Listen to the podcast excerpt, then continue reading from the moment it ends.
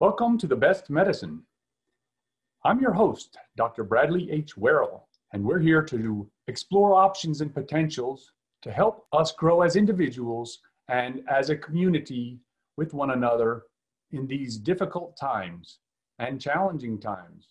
We're exploring all manner of potentials related to the human experience physical, psychological, medical, spiritual.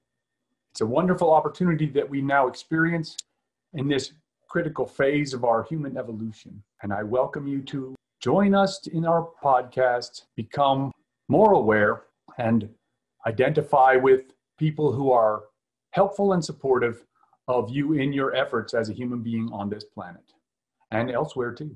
We're going to be meeting people who are doing things that are widely variant from what is so called normal within our society. In the creative space, within the social space, our common purpose seeking to generate positive potentials to improve the lives of everyone in our sphere of influence and to expand that sphere of influence so that we may positively influence others that are not yet engaged directly with us.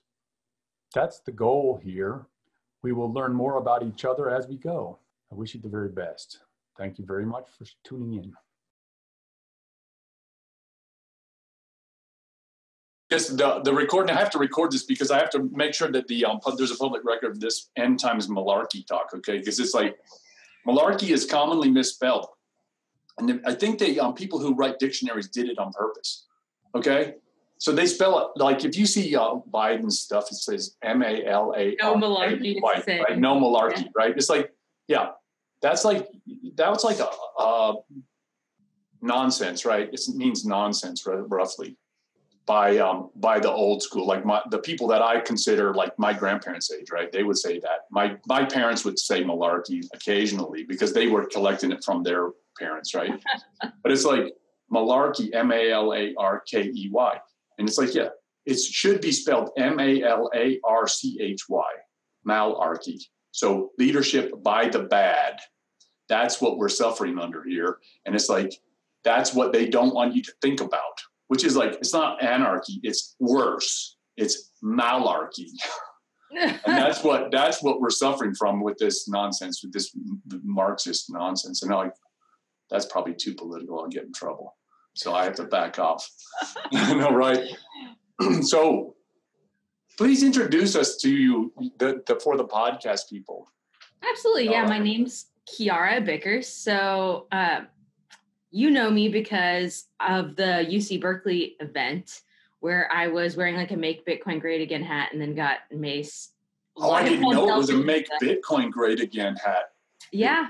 Oh my God, that makes it that so it much better. worse. I was under the impression it made it better. no, it made it worse because it's like it's like you had a red hat on, so therefore you must be targeted. like, yeah. Oh yeah, but um, I work in the Bitcoin space. I just finished writing a book called Bitcoin Clarity. Bitcoin is kind of in the news a lot right now because it's it's it's pushing new highs with all the stuff that the Fed is doing. So, how did you get into Bitcoin? How did I get into Bitcoin? Um, when I was I when I was in high school and college, I was just interested in economics. So I had a job over in Stanford. I was working as a server there, and I would listen to what was like uh, I would listen to economics podcasts. It was like um yeah, like Austrian economics back and forth. It was so it was an hour every day I was listening to these podcasts. The Mises Institute in particular was one that I'm that's coming to mind.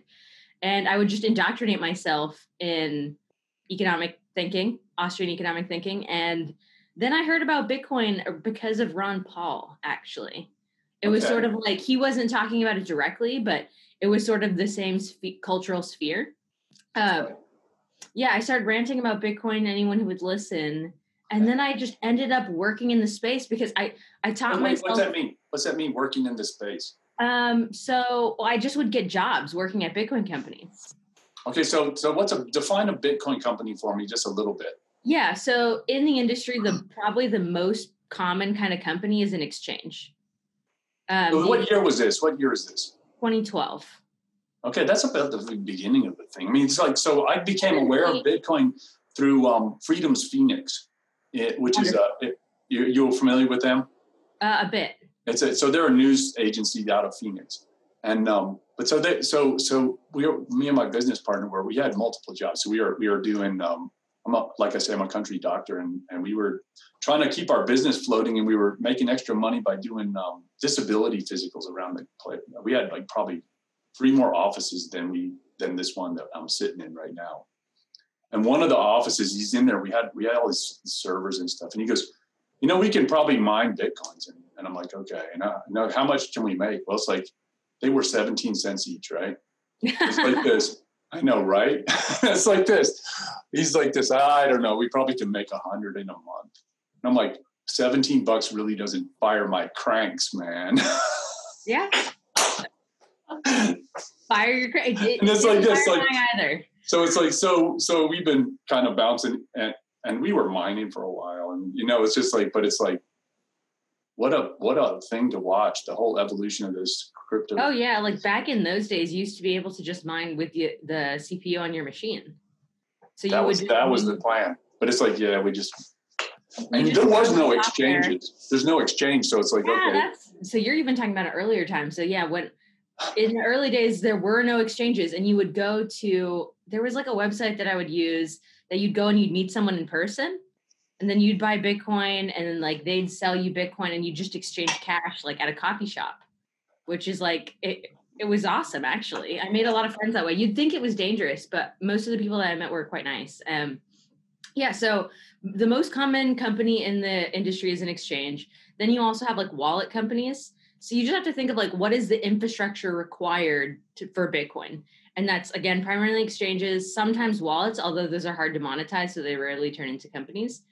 And the company that I work for now is sort of like this vertically integrated company, which, just means they just like they like to do all the Bitcoin things. We do a data feed we do a secondary blockchain that t- that links into the to the Bitcoin blockchain.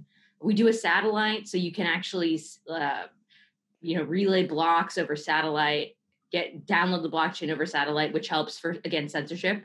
So like people in China, if the Great Firewall ever wanted to stop them from from like validating payments, they could still do that over a satellite. You know, nefarious. I was going to ask you about because I'm like I'm like okay, so there's uh there's like this uh undercurrent of they can ban it. Yeah, they yeah. sure could, but what what would that actually mean? It would mean that normies wouldn't want to anything to do with it, I suppose. But, I guess they, you know, I mean, it's like, I, but I don't think they can really ban it. Well, like if we were to walk it out, let's say Canada does it, right? So Canada, if Canada were to ban Bitcoin, they only have a couple, like they have like three main exchanges. So let's say those places like stop operating Canada, they fold. Everyone in the world is still participating. Um, if you're a Canadian citizen, you know what you would probably do is just go on vacation, or you know like have a friend buy it, or you would go back to the whole um, you know buying it in person type thing. It would definitely make it more difficult, but it wouldn't stop access because just because you don't have an exchange like that would make it hard to onboard but if you already have bitcoin in canada they certainly can't take it away um, so yeah, I mean, it would be it would be bad in the short term, but I don't think it matters in the long term. That's that kind of where I'm at. I'm like I'm like looking at it from because I have money invested in it, and um, and it is. It's kind of like well, you know, you hear the people, and it's like I, I just can't see it. That negating the space, you know what? I can't see them negating the space. Yeah, I mean, if the U.S. government did it, I think it would have a little bit more weight for a little longer period of time than Canada. But um, because most of the most of the traffic for buys and sales and trading is in the U.S., uh, Japan, and I think those are probably the two biggest countries. So you know, the, the, the government doesn't like to ban things that it can't actually stop, right? Because then it's just like a mock of like everyone would know that it didn't really work. Uh, so we can't we can't be seen to be um, ineffective while we're being ineffective. So we would rather not act ineffectively. I, I, think so, and that's just my own belief about how the government would like to act. So that I think instead they would move to do something like regulate more tightly. No, and I think they're doing it right, which is like it's just to monetize that or tax the uh, when you cash out. You know, it's like just like any other um, equity kind of thing. Yeah, that's certainly true. I mean, they they do that, um, but I think you know, long term, does the does Bitcoin compete with the dollar in a way that you know is is threatening? Yeah, I don't, I don't think so. Not yet. Not yet. Not yet. Like and that. I think what a lot of these companies want to do is actually like where the government is talking about a digital dollar. I met one of the two congressmen who were interested in in making that proposal. They like wrote a letter to the Federal Reserve, tried to make it bipartisan. And there's a like I think they're actually moving closer to what cryptocurrency is than further away from it. Now they would do it in a way that's controlled and not decentralized. Um, so like kind of what's the point? But um right? I mean, the only, it's not going to work. It won't work if it doesn't. It doesn't do the same job. It does something different. Yeah, it wouldn't be censorship resistant. It wouldn't have any of the interesting properties that we like Bitcoin for. You know, in fact, what they want to do, I believe, is probably get rid of cash. Now, there's no question that seems to be the uh, intentionality here, which yep. is, um, I don't know, I don't we don't head into all dystopian potentials that are being opened up right before our very eyes for the last several years. And it's like, that's a distressing function, isn't it? Like this goes to this, like, like there's a, there's an interesting economist that I studied for about the same period of time since I, I worked on Ron Paul's campaign, by the way, back in the day. Oh, well, thank you. That's awesome. right? I still have buttons. Okay. I'm like, I'm going to save these buttons. Yeah. These are going to be valuable, man. They're really Bitcoin. so the um, it's like uh, the um, I got lost my train of thought a little bit there. The um, back in the Ron Paul days, the um, the I was studying Armstrong, Martin Armstrong. Okay. okay. You familiar with him? I'm not. Oh, I will. I will share this link to you. ArmstrongEconomics.com. I've been watching him for probably that same period of time. I mean, put it on the chat there. Okay. He, he makes a blog. I just Googled him, yeah. He's a, he does, um, yes, he's, he's famous because when he was in high school, he had a million dollars in coins and stamps in his pocket when he was in high school. And that was in 1968. Okay.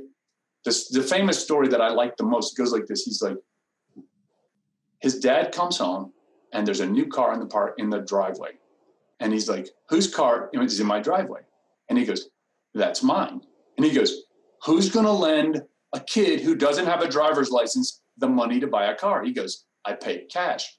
What are you doing in the back room there, son? He was trading stamps and coins. You know what I mean? Yeah. And it's like, so his dad wanted to send him to college. He's like, I'm not going to college. He's, what are you going to do? No, you're going to go to college. So he, he went to a technical school and studied computers. So computers, hardware and software, they didn't have it distinct, they didn't branch out before sure. that. And so he learned how to build hardware and software. And then he, he just went to be a trader and he was trading international. He invented the yen carry trade, if you're familiar with that. Oh, I love that. Oh, yeah. But, well, he, everybody loved it except the people that wanted to him to participate in their conspiracies, these Wall Street boys that were trying to get him to do nefarious things that he wouldn't do, and they um, they got him thrown in jail on contempt because they wanted his computer that he made an artificial computer program that studies all the cash flows of all the world since the beginning of history. okay, like wow. no lie, he's like at one time in um, Babylon, the price of a door was greater than the price of a house because they burned all the trees and it's like and he has it because he collect he'll he'll he'll buy the tablets and then translate them and put them in his computer so he oh gets gosh, economic information so it's like he's worth tracking it's just because he's like he writes books okay he writes books and it's like i buy them when i can and it's like it's, it's stunning it's just anyway so anyway that, that i apologize for that diversion no, not at all. I, am actually really interested in that. I've been looking at cuneiform tablets myself. I've been looking at uh, stuff that predates the Bible and like reading older myth stories just as like a hobby of mine, and also trying to like find m- multiple translations and then amalgamate them into like a, a better version. You know. Uh, there you go. I like that. Stuff. I like that. So that's what. So I, I you, you you've met Garrett um, Daly, yeah.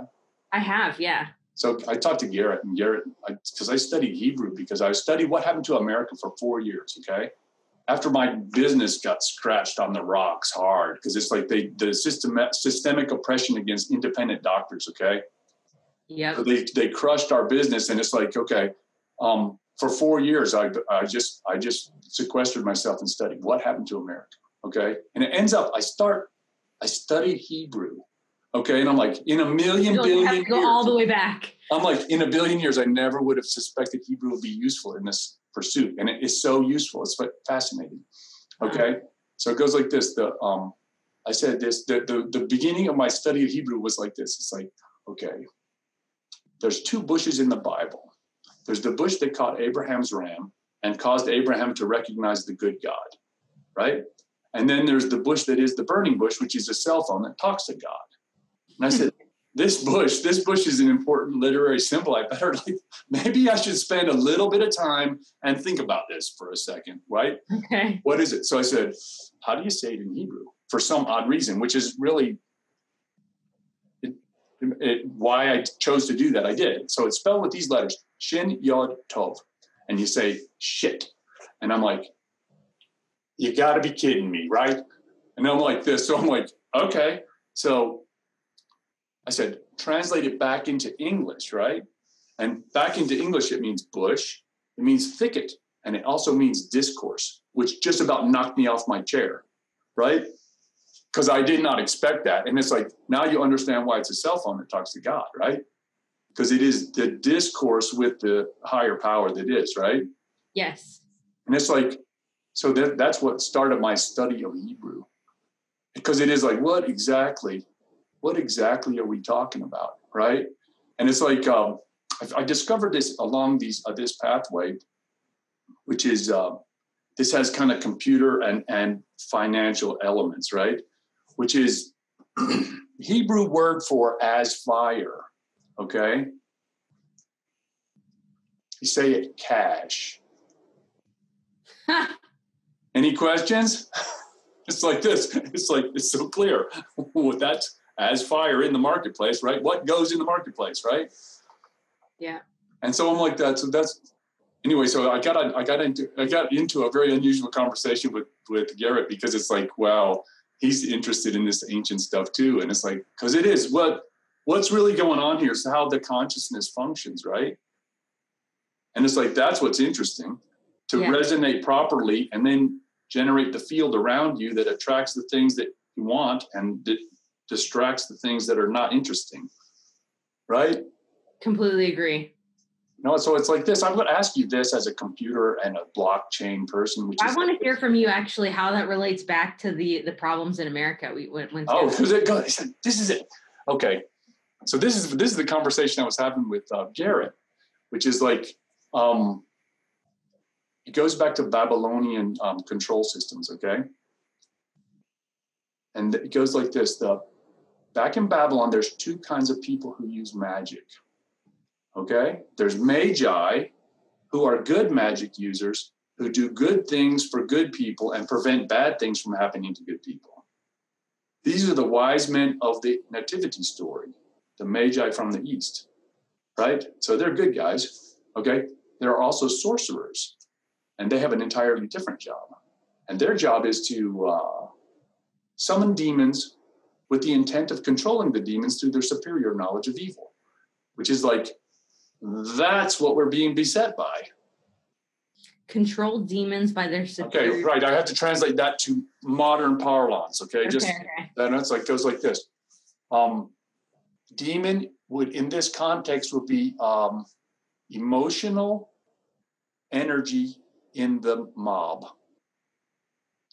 Okay, so it will be like this. Um, wear this or you're gonna die. You're gonna die. And I got this as bad news as a doctor, right? Says so the patients will ask me something like this. They, some doctor told them, he said, You gotta quit smoking or you're gonna die. I go, Got bad news for you, buddy. It doesn't matter if you smoke or not, you're still gonna die. That's doctor humor, right? That's not right. No, it's rude. And he's like, So so I should still smoke? I said, I'm not saying that, brother. I don't want you to confuse what I'm saying for what I'm not saying. I got, I got you. That poor So, guy. so but so the, the sorcery thing is like that. It's like um, the there's a there's a writer called uh, E. Michael Jones, who's a Catholic writer. I'm familiar with him. I haven't you read are. it, but I've watched some of his content. Yeah. He's a he's a controversial because he's like he's such a rigid Catholic. You know what I mean? He's like crystalline, right? His Yeah. books are worth reading though. It's like I read four thousand pages of his works when I was studying, you know, what happened to America. And I wrote a crazy book myself, but I had to stop because I was learning too fast. Okay. So I'm like, I was like, I can't publish that. It's so ignorant. and so E. Michael Jones, one of the books that he wrote is is is is truly stunningly good, which is uh, Slaughter of the Cities, a thousand pages. And it's like this. Here's the basic premise of the book. And, you know, this is the crib note, right? I'm going to write the crib notes because a thousand. He writes faster than I can read. Probably. I, I'm very impressed by him. so it's like this. In the 40s, the Democrats changed segregation good to segregation bad with the civil rights movement as a mechanism for political control. Okay, and and and and what they did was they made it um, segregation good was segregation was allowed in the suburbs and prohibited in the cities by forcible integration right. and then they created a gradient so now the whites will fly and then we can make money Oh, I see. wait and we get political control Right. So you see, if you're going to create white flight, you might as well make money. So this is what he would call libido dominandi, which is domination by the passions, as opposed to rational thinking. Yes. Okay. I Okay, so so when so this is the sorcerer's job. So one of the stories he tells in Chicago, they're they're paying the black gang guys to uh, be violent and do bad things, so that the whites get more scared and go to the suburbs. and that gives them control of the area. And it's like that's good sorcery right there, right? I don't know if I define that as good, but it's Well, well- effective. Maybe that is their definition of it. there's a, that's a good point. Now there's a, there's see where the effective sorcery. Yeah. Yeah. That's the better term. of- Yeah. That makes more sense to me.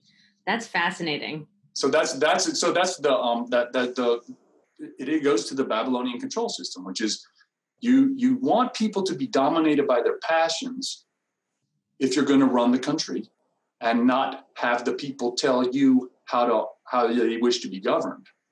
So the the the, the democratic system that we're that the democracy appears to be me to be uh, ruse by which the passions of the crowd that are engendered by the sorcerers govern everybody and the people who are on top of the pyramid stay on top of the pyramid Are you familiar with the guy Moldbug? I talked to Garrett about this as well.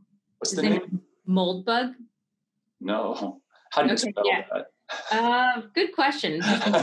But it's one word. Yeah, but um, this guy is a actually a very excellent programmer, and he writes he wrote blog posts under that that uh, that name, and he what he calls is like yeah you have he calls this like the cathedral, and you have these laws that are technically on the books, which you know like people who are thinking logically go well this is the law, and then you have like the real law, which is uh, tends to have more power than the law in the books and it's the law that's actually enforced.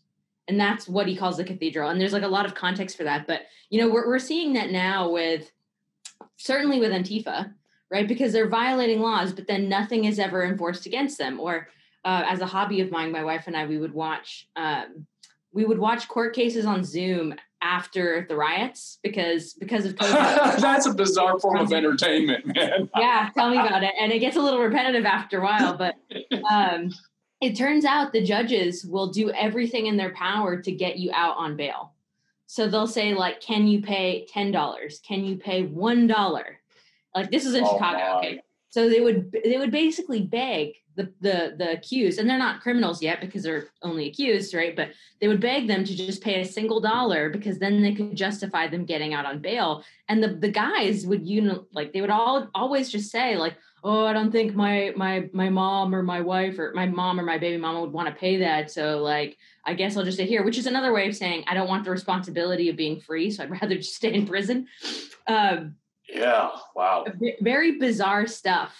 Um, but yeah, I think to touch on what you're saying about Babylon and make the connection, it's there there's definitely a lot of things that are enforced that aren't technically on the books and I, that requires sorcery because you have to convince public opinion and Right, no, right. those people because the, the people who are judges they're not No, this is a different function. opinion. This is a, I call this occult control mechanisms. Okay, yep yep because it's like it's like the uh, the the that surface, which is you call the law, right, yes is not the operating system that is behind it, right?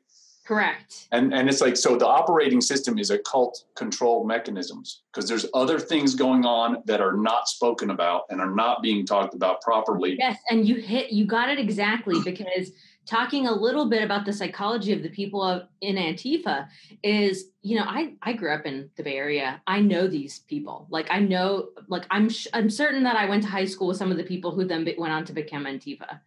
And it it it I don't know if I'm too soft, but I have a, a deep empathy for them because I know what the psychology is that they're undergoing, right? They're they're being taught that they're fighting evil. Right? So when when they're out in the streets, they'll they have these shields thinking that they're up against the the great capitalist enemy and it's and they're doing good, right? They- Mm. but they don't think they're doing good and like I'm donating to a, a No, I understand you. No, I'm fighting evil. they're fighting evil and they're encouraged to do it right Yes. so and when you, when you go a level deeper it's like also their parents are evil because their parents are going well why are you doing this this is against the law and they go no no no it's it's a rebellion both against society and their parents and it's good It- No, I know. So it goes like this, and this is the this is the the really heartbreaking part of the whole thing, right? Because you're absolutely certainly correct. And I have a friend that that I another one that won't talk to me, right? Yep. So both of these guys were my roommates actually in college. So 35 years, 35 years, and won't talk. I won't talk to the one because the one I told him I said, you know, frankly, I regard you as ideologically possessed. Okay. It's- And it's like, Yeah. well, and that's interesting because it's like, I said, it said it works like this is like, so ideological possession is so you think you're fighting evil and you're encouraged to believe that you're fighting evil, even though, and, and, and, and, and that's ideological possession, right? But the issue is, is the people who are leading you don't believe what you believe and they are misleading you for their own purposes you're disposable elements in their game. Does that make sense? So You're it's like this you're an animal, you're Yeah. just a slave, thr- enthralled by an idea. correct And it's like, the and it's so so and when I when I talk about these people, I like they're they're useful idiots according to Lenin. Okay, they have a use and it's like so the interesting function there is like this so it's, it's like if we look at um, societies like pe- groups of people and how they um, how they make use of their idiots right the, the societies that make the better use of their idiots will make a, make perhaps do better than the ones that make poor use of their idiots does that make sense Yeah, I could actually think about that on a lot of different levels because I think one of the problems, eh, not even on a political level, but in just society in general, is that there's so many men that don't pair bond. Like there, and, and this is true for women too, right? There's like there's almost like a an instability in society because there's just because uh, frankly, I think a lot of like men aren't getting late because marriage is sort of dissolved now. And like, yes, you can match on Tinder and stuff, but it's you've heard the statistic. It's like twenty percent of the men get eighty percent of the women. No, it's, it's a, this is this will go to um. This is an interesting. This one is an interesting one, which I'm studying a, a philosopher now that's named Curt Doolittle. Okay, Propertarian Institute. He's he's he's like more politically incorrect than E. Michael Jones. and like you gotta take your hat off to that one, man. like, dude, you're awesome. You are so bad. But it, he's like this. He's like, how do we arrange the legal system to prevent parasitism? well, it's innately yeah. So So he's like this. His, premise kind of goes like this, and he goes, "There's a there's a, it's, and it has to do with uh, reproductive strategies, right? hmm, Male reproductive strategies versus female reproductive strategy. And female reproductive strategy is much more loosey goosey than male reproductive strategy, because the male wants to make sure that it's his kid, right? yeah. And the, the females are like, it's just a kid, man. What? What? what? Why are you so? Why are you so sensitive? right? And it's like, so, so it's like in a, in a, in a, in a broader sense. I think of it like um, in our civilization, we have uh, we have um, elevated the feminine ex- ad extremum at the expense of the uh, social function, the civiliz- civilizational function. Oh, there's a moment in time that really stands out to me where I don't know if you remember when there were riots going on in um, in Germany, and there was a, like a game that people would talk about in the in the media called Taharrush, I believe is how it's pronounced. But it was basically there was like um, there was like a rape game that was happening where Oh, there were groups of men, and then the, the outer group of men would watch. Oh, I've heard of this. Watch the crowd. The middle group of men would watch the rape, and then the inner group of men would rape the women, and that was publicized in newspapers. And they, they but it was not. It was. It was. It was migrants doing this. That that's the report at the time, right? That's and my understanding, and I, I don't. I have not heard about it since that time. Neither have I. Uh, but at that time, it was a pretty big deal because it happened in multiple cities in Germany. And they, uh, the news interviewed a guy as it was happening, walking by, and they're like, "Well, are, aren't you going to do something?" And he goes, "Well, what's in it for me?"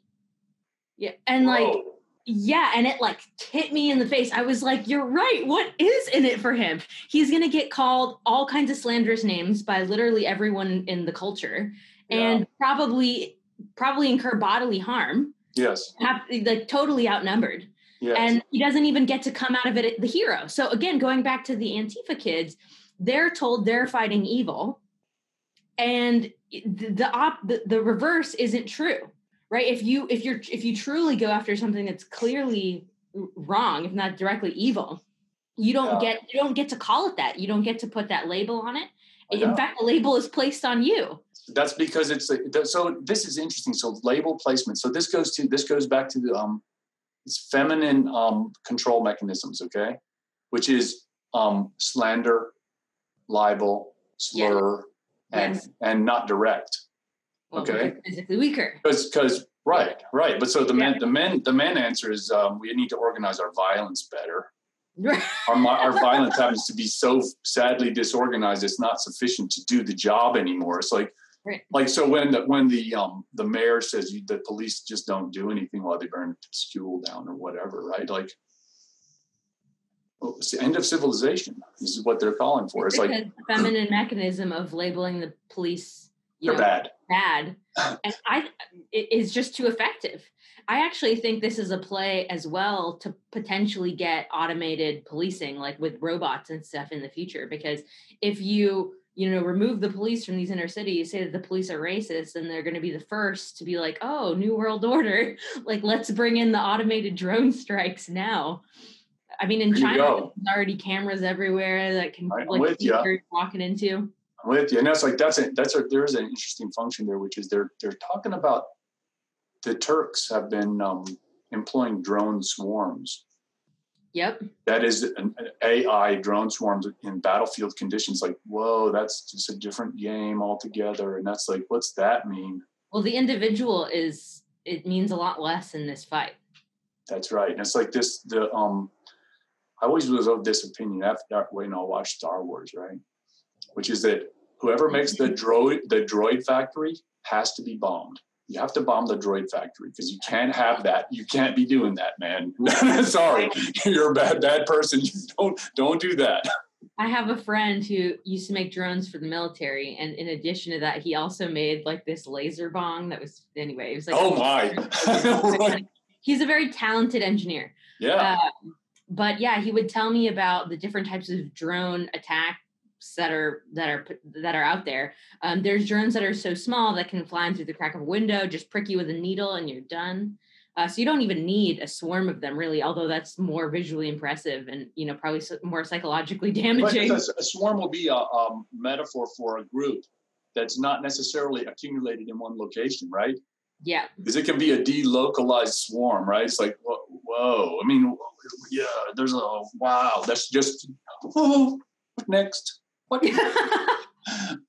yeah, I would I would prefer that I have my own drone drone army if I'm up against that. But that's right. That's right. And the drones that we get are not are not up to par. no, it, you know, and it's okay. It's like um, the issue is is um, you know the the the kind of like the the thing we're at where the the locus we're at at this point. You know, like psycho social developmental is um is is uh, interesting place because it's like uh, end times, right?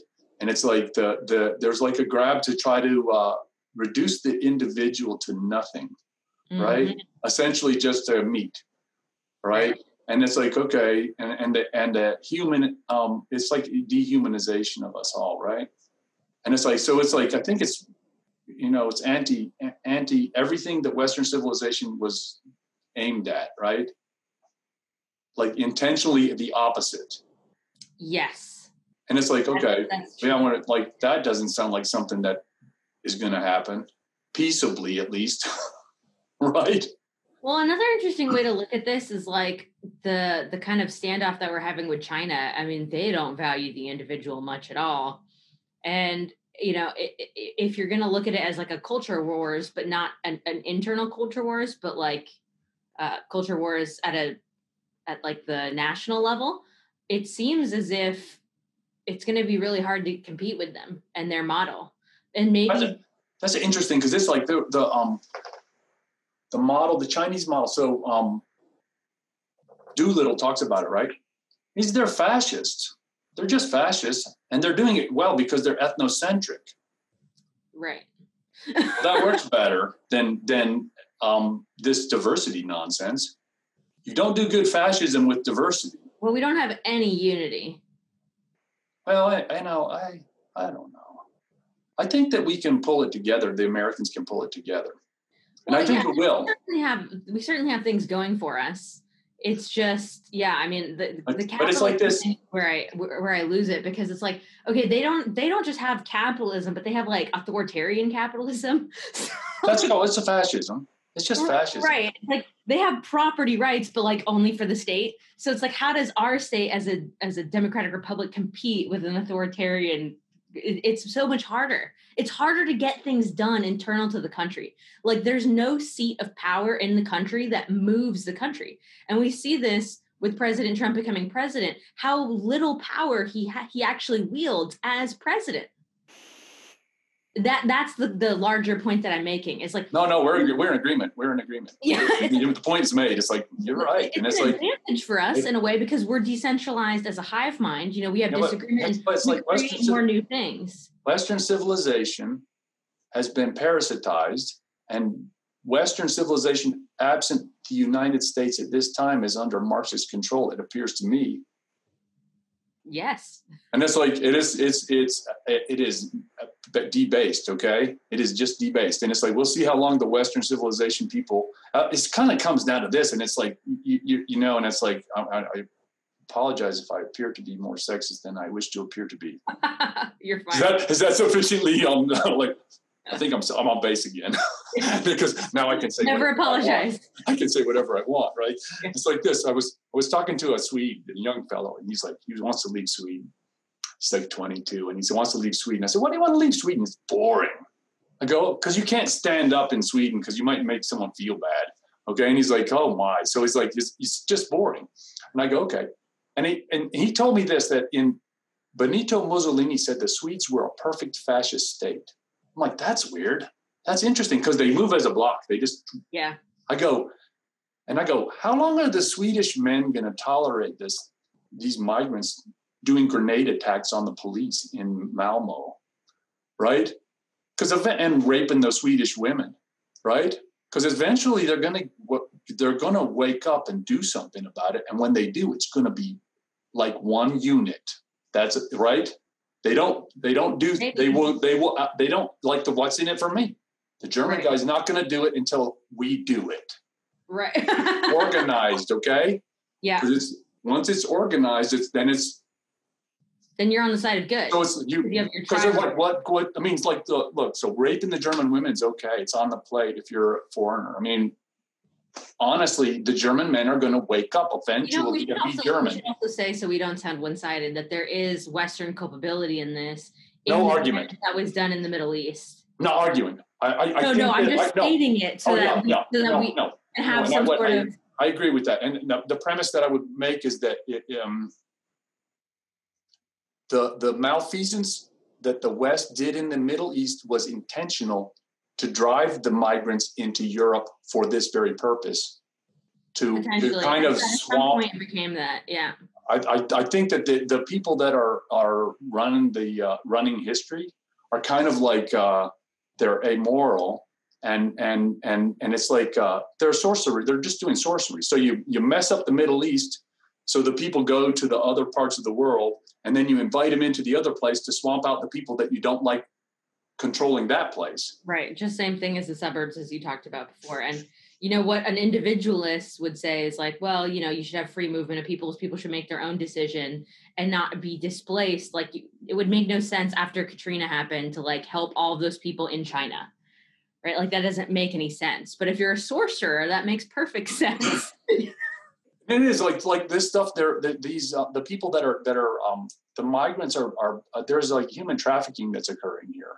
Of course. And it's like so there's like huge networks in Africa migrating people to uh, Europe, and that because you can't it doesn't you just don't walk from Congo to uh, France one of the things that I had I, working in the Bitcoin space has taught me in terms of adversarial thinking. So, you know, adversarial thinking is really just understanding what your enemies or a, a, malicious actor would attempt to do to you. That's a better way to think of it, right? Someone who does not have your interest, someone whose interest is malaligned with yours. How how do you protect against that individual? And you know, it it's clear to me that mostly women, but let's just say all of the media, if there's a possibility of something, they need direct evidence that it is happening. It's like, okay, so you could say our border is porous. Okay. And to me, as an adversarial thinker, I'm like, therefore, people are already coming into the border because it's possible. I don't need evidence. All I need to know is that it's possible, and then I know it's happening. That's like a like a electronic. Electrons will flow there. You know they're flowing yes. there. They're and just just how it exactly works. Correct, but on a long enough timeline, it is right so but the the the way that the media operates is it's always trying to convince us well just because it's possible doesn't mean it's happening and it's the same thing with fraud in the election right it's like yeah, oh well it's possible well it goes like this it's like the, the presumption about the media then would be that the media is somehow neutral and is not it's a sorcery function Right. And that sorcery is so incorrect because in my mind, oh. it's it in my mind as an adversarial thinker, if it's possible, it's happening. Wait, wait, whoa, whoa, whoa, whoa, whoa, whoa, whoa, whoa, whoa, whoa. I have to stop you because it's like this. It's like you said that is incorrect. And it's like it's it's not right. Effective. It, but right, but it's good sorcery. It's effective, it's wait, good sorcery. It's that all of that is true. It's performing as it's supposed to function but for the individual who wants to think rationally, and a lot of people do that, like a lot of people pick up the paper. yeah, you you you so shouldn't be watching TV. I had this really interesting thing happen to me, and maybe I don't know if this is this is too much, but I will just say it anyway. I was, uh, uh, let's not give it context. Let's see. So a friend of mine, let's say, was reading the newspaper, and she picks up this newspaper, and she just starts spouting off opinions as if they're her opinions. Okay, and Honestly. the opinion was so in in this paper was a, a an article about how pedophilia is just like being gay. And she picks it up and she like reads it as if it's her own opinion because she's read it now. I like, oh, that's really weird. So that's one, right? I, I, I go on the train. I like meet up with another group of people, and again, another person independently starts talking about how pedophilia is just like is just like being gay. And of course, it's not the same. Like, I'm not saying they necessarily read the same article, but there were multiple articles at the exact same time. It was like sorcery. they all received the download. Sorcery. it's just sorcery. And it's it's it's right, so, but the beauty the beauty of it. Jordan Hall talks about this as pseudo thinking. Yes, it's so, it's definitely pseudo thinking. Well, what's interesting is the person who's doing it thinks they're thinking which is yeah. and it so so i had this conversation with my uncle harvard trained doctor okay retired and i said what do you think about this and he says i have to watch rachel maddow to figure that out and i was appalled right yeah it just curdles your milk doesn't it right like oh my god really ah, i got nothing to say besides that because it's like that's what we're conflicted with here because it's like this Why are ma- do masks work? The doctors, as a doctor, I, I know a doctor lost his license for saying they don't work, essentially in Oregon recently. And it's like this is, and, and it goes under the guise of science, which is just science as sorcery, right? Right. For the purpose of of making the herd stampede in the direction you desire, which is like scary. Man, Which is actually what made Trump so successful, is that he too is a sorcerer. You know?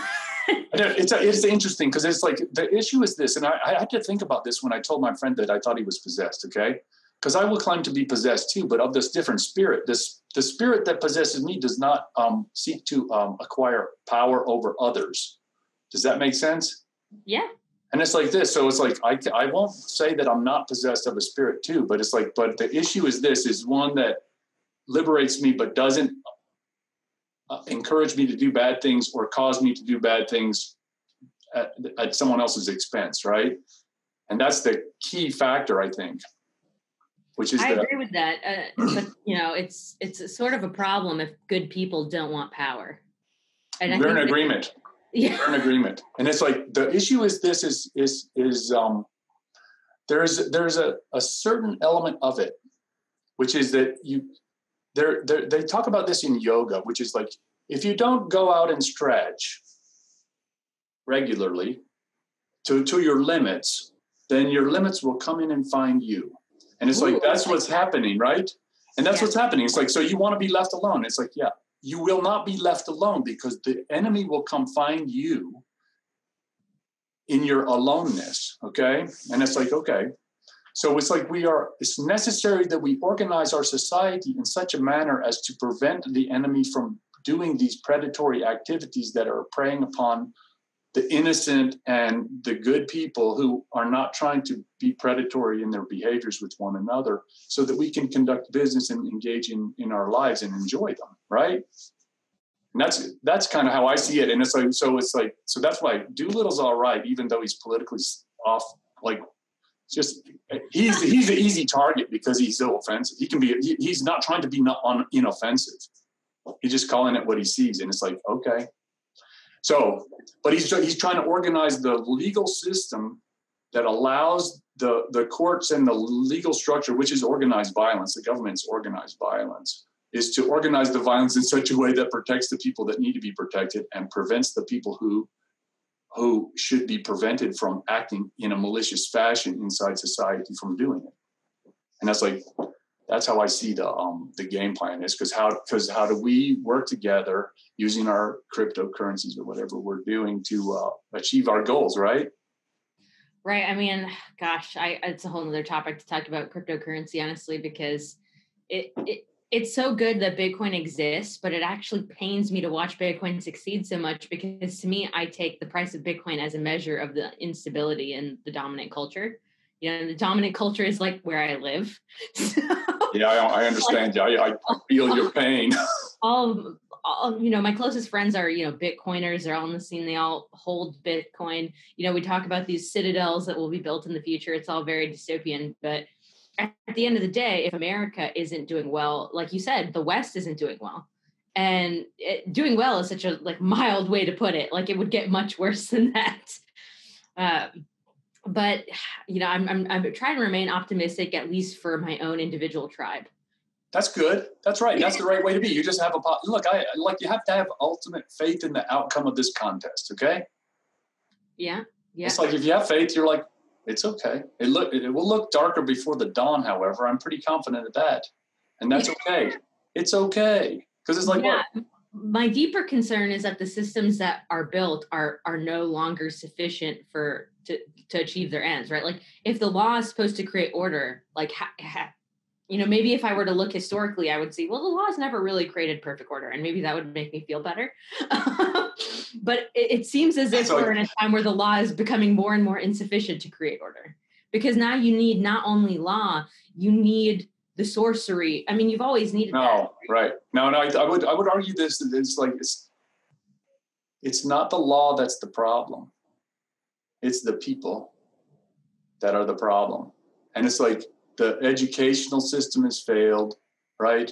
and the legal system is just a reflection of the the pop, popular Well, will. making it a very making a very specific case here like if we look at what's happening with trump and the judicial system the, the the democrats and i don't mean to be like you know just the democrats this but it's true it's the the the democratic majority of people they all believe that trump will not be president so if the judicial system does anything because i've been following the cases fairly closely and in all the major states there were uh, constitutional issues where a judge or basically someone rewrote the rules of the election, but not the legislative branch, right? The Right. legislative Right. branch, for who people went to public school, they're the ones who supposed to make laws. Just, just for those of you who missed civics class, were I went to public that school, day. so I have to like read all this stuff again. But it's like, yeah, okay, the legislative branch is supposed to make the law. So if if other people are doing it, that's called not legal, right? So and there's constitutional issues in eh, all of the states regarding the mail-in ballots, like all the you know potentially states that could flip. And the issue is like you know the the the rates at which they accepted them and all this stuff Right, right. if if the judicial branch does what is constitutional and follows law you know which i think they would be inclined to do just based on the the majority that the republicans have there or the conservatives have. I wouldn't say republican it's better to say conservative because all that means is they're textualists right? They want to read the text and interpret the text. Yeah. Shocking. i would just say is the law. Like if they actually enforce that everyone is eh, half of the country is set up psychologically to view that as a, a overstep of power because they misunderstand we're living in two separate realities they misunderstand I- I- I, I, I agree with the premise. And so it's like this the scales will fall from the eyes and it will cause a great deal of turmoil in the Oh. psyche behind it. oh absolutely because joe biden has already won right he's Well, already won and so I if- understand. So if he if he do, it, it would be as if Trump stole the election. It's they've, they've created a perfect narrative in which both sides think each each the other side has stolen it. Ah, you know, this is perfect because it's um it's interesting because it's like, okay, there's a um symbol that I will pro- see I study alchemy a little bit because I thought it was interesting. So I found this symbol that you will recognize. And I'll show it to you and then I will just tell you what it means. That symbol. Okay, yeah. It means I divide and conquer. Wow. Okay, so it's like this. So the, the the the key the key function in divide and conquer. So Lenin said it. Lenin's like this: the best way to um, control the opposition is to lead the opposition. Okay, so it's like this. So the issue in my mind, and what occurs to me is what's happening in Western civilization is a general bankruptcy. Okay, so the most important part of the bankruptcy is the receiver. The liabilities and the assets are combined and then they fall into the hands of the receiver who controls the next outgrowth. Okay? And so the receiver in a civilizational bankruptcy that we're, we're facing right now is decided by politics. And whereas politics apparently was under control of one group prior to Trump, I don't believe it's under control of one group at this time. And this is where I differ from my Marxist friend who who won't talk to me, my, my former roommate. Um, because he thinks that that that it that it's all oligarchs all the way, and that you have to have a violent revolution. Yeah. Okay, and I'm like, that's not right, man. You've got to have faith in the system because it's like if you're going to be a revolutionary, you have to believe that violence is the only solution. It's like that's guaranteed to have a, a bad ending, right? Well, you, the, the the weaponry is not on our side. Like you don't want to go up against the state. You want to control the state because the state just has too many advantages that it would it would be ridiculous to pick that as your target. To, to it would be ridiculous to go up against that.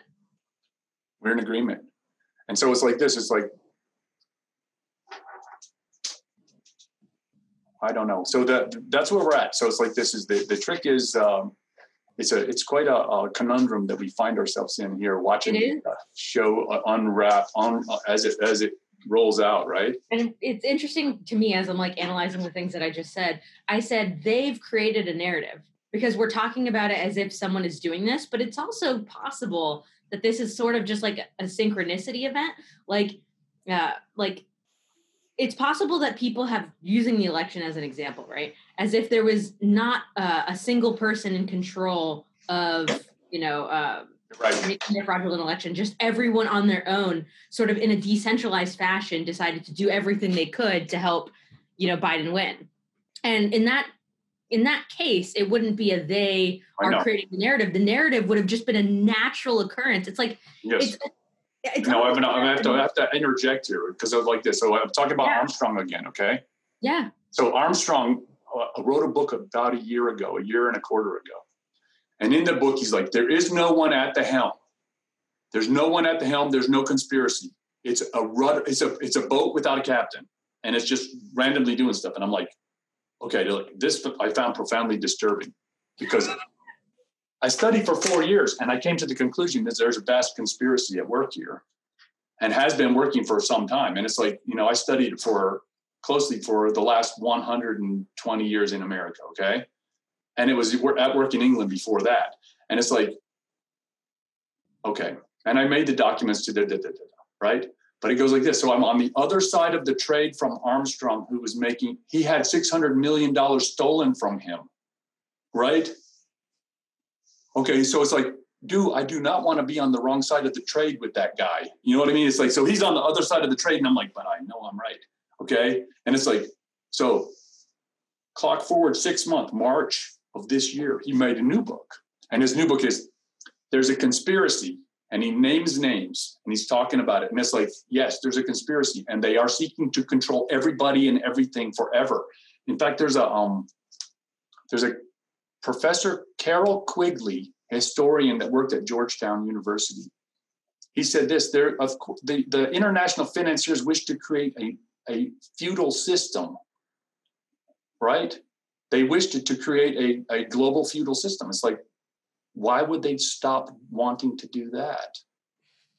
Right? And it's like, well, this is the, we're at the end game of this particular uh, pursuit and it's like so so so i don't believe in the organic narrative that that's what happened because it's no there this is an intentional function there it's it's it's it's i see it like this it's like the, uh, and and this is going to probably get me in some trouble so you know everybody have a little mercy on the doctor because it's like this it's like i think that um the the narratives associated with the covid-19 the black lives matter and the uh, climate change are designed for this purpose to, to, to foment the emotional response to allow, accept the feudal order that is to come by these people. That's, that's kind of how I see it panning out. It, it's, we'll see if it does pan out that way, but it seems like, you know, they never let, they never, there's all, there's, anytime there's chaos, everyone always wants to take advantage of the chaos. And you can see the wielding of, of power that's happening there. It's like at first when COVID happened, you know, to to go against that it's a conspiracy thing. No, nobody thought it was real.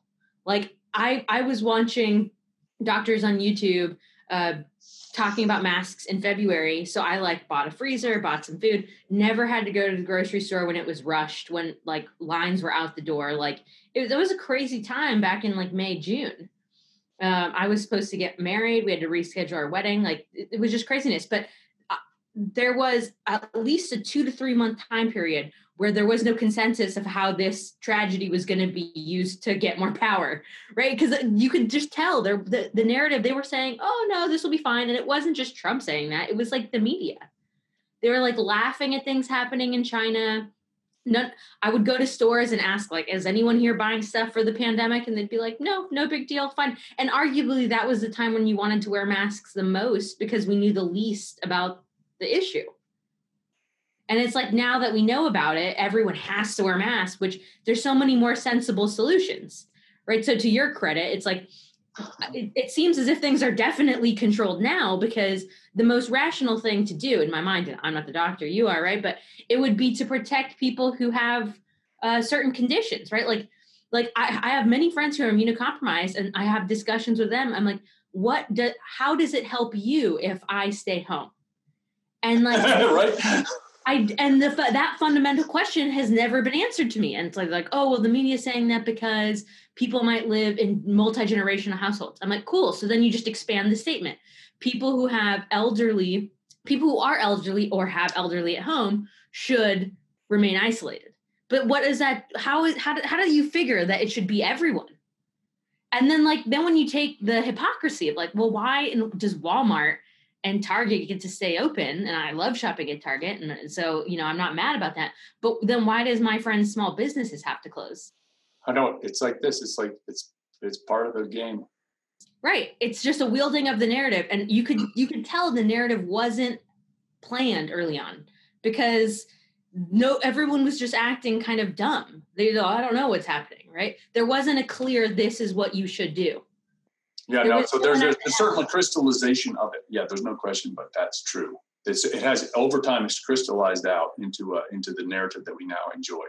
It would be so interesting to study history from this perspective. Like chaos happens and, and you're you're trying to watch someone come to the helm. Right, but there's a this is a the, the, the thing. So there's a there's a uh, Soviet KGB officer defected named Yuri Bezmenov, also known as I've, I've watched his content. David Schuman, right? And he's on yeah, YouTube available for the mm-hmm. listeners. Um, but he talks about it, it's like this that you make it worse. You make things worse. It doesn't matter how they get worse. You just make things worse so that when the guy comes with his white horse and shining the flag and, and the new leader and the, the revolution occurs is when it's worse because you'll accept it. Yes. The new order. And that's when the useful idiots get beat up on because they're not useful anymore after we establish the new order because they're only good for destabilization. Yes. And so that's when they get beat up hard because the well, new this order, will happen in a Biden administration. I mean, he's going to have to he's probably going to have to turn on the left pretty hard to make any any to get anything done ever. Unless they have a majority in the Senate, in which case that wouldn't be true. And that would be the worst case scenario. You that. I'll give you that. I know, I, like this, like we'll see what occurs, right? We'll see. What it's a, what the, the, the well, this is not a bad place to kind of wind it down. I think, which is the the the Chinese talk about it as uh, the Chinese curse, right? May you live in interesting times, and I'm like, man, are we doing that? And. I remember hearing that when I was in my 20s, right? And I'm like, no, I want to live in interesting times. Like, not 20 anymore, okay? Yeah. It's like, this is so, this is way too exciting. Thank you very much. I really, I feel for the the youth because it is like it's such an appallingly difficult moment that we're we're we're um, formulating our lives in at the moment, and it's just tough. It's tough. It's tough to educate the youth on what is a clear path. You know, if there there doesn't seem to be one. It's uh, all the systems that my parents educated me on are seemingly out the door uh, you know, the whole college narrative, the whole oh, you just get a job and work there for your whole career. That narrative, like, it, it, I, it, greatly diminishes the value of a parent because they can't actually clueless. They, they, clueless. they can't help you. The best case scenario is that a parent teaches you how to be reactive. no, it's like it's like what the, the the question I started asking myself because I have kids that are just in they're just finishing college, and it's like, what do you tell the youth if they'll listen? right? Yeah. And it's like, um, and it's like it, it is a tough question because it is you got to educate them and get them to understand just just be right with people and you know what I mean. And go forward. It's tough, man. Like, I, I so enjoyed talking to you. You as well. I'm glad and, we did this. Thanks for having me. I, I want to do it again. And it's like, but like this, it's like, well, we'll, we'll figure out some more things that are controversial and difficult to talk about and, and have a laugh. And that'll be well, great. I'm actually doing a podcast with Garrett. Garrett and I have a mutual friend. I don't know. Uh, actually, you know him, John. Oh yeah, John. Yeah. So uh, we're, we're going to do some stuff on myth, which would cover the, the Babylonian times for sure. Oh so yeah. Maybe we'll just like narrow ourselves on a specific topic because when we go too broad, you know, the oh yeah, it's tough. You're it's wild. It's tough, but if we just hammer it down, because I think you would have some things to teach me about Hebrew, and and like because I I actually am fairly ignorant about that, so you could help me uh, try and understand that time period better, and thus a, understand the time we live in. There's a um one other thing I want to tell you about this little project I'm working on, which um, Garrett suggested, or no, Garrett, no, um, John suggested you would be interested in, which is like this. I want to make a library that's like a uh, spoken words, so audio, visual library, digital of out of out of copyright books. So ancient, because I want to make it so look, a family can pay a dollar a month, and then they can have access to our library, which is competing with this the nonsense being generated by Hollywood or something like that. And you know the the myths the stories, the the the canon. You know what I mean? Yep. The, the real basic stuff of what is it what we're doing. That's what I'm, I'm interested. in. We'll talk about that next time. Yeah, we'll talk about myth because I think that's the foundation of, of how we understand this this crazy craziness that we're living in. Well, you, I appreciate the combo. It's always wonderful, and I look I, I look forward to chatting with you again. You have a great day. Okay. You too. Have a great one. Bye bye bye.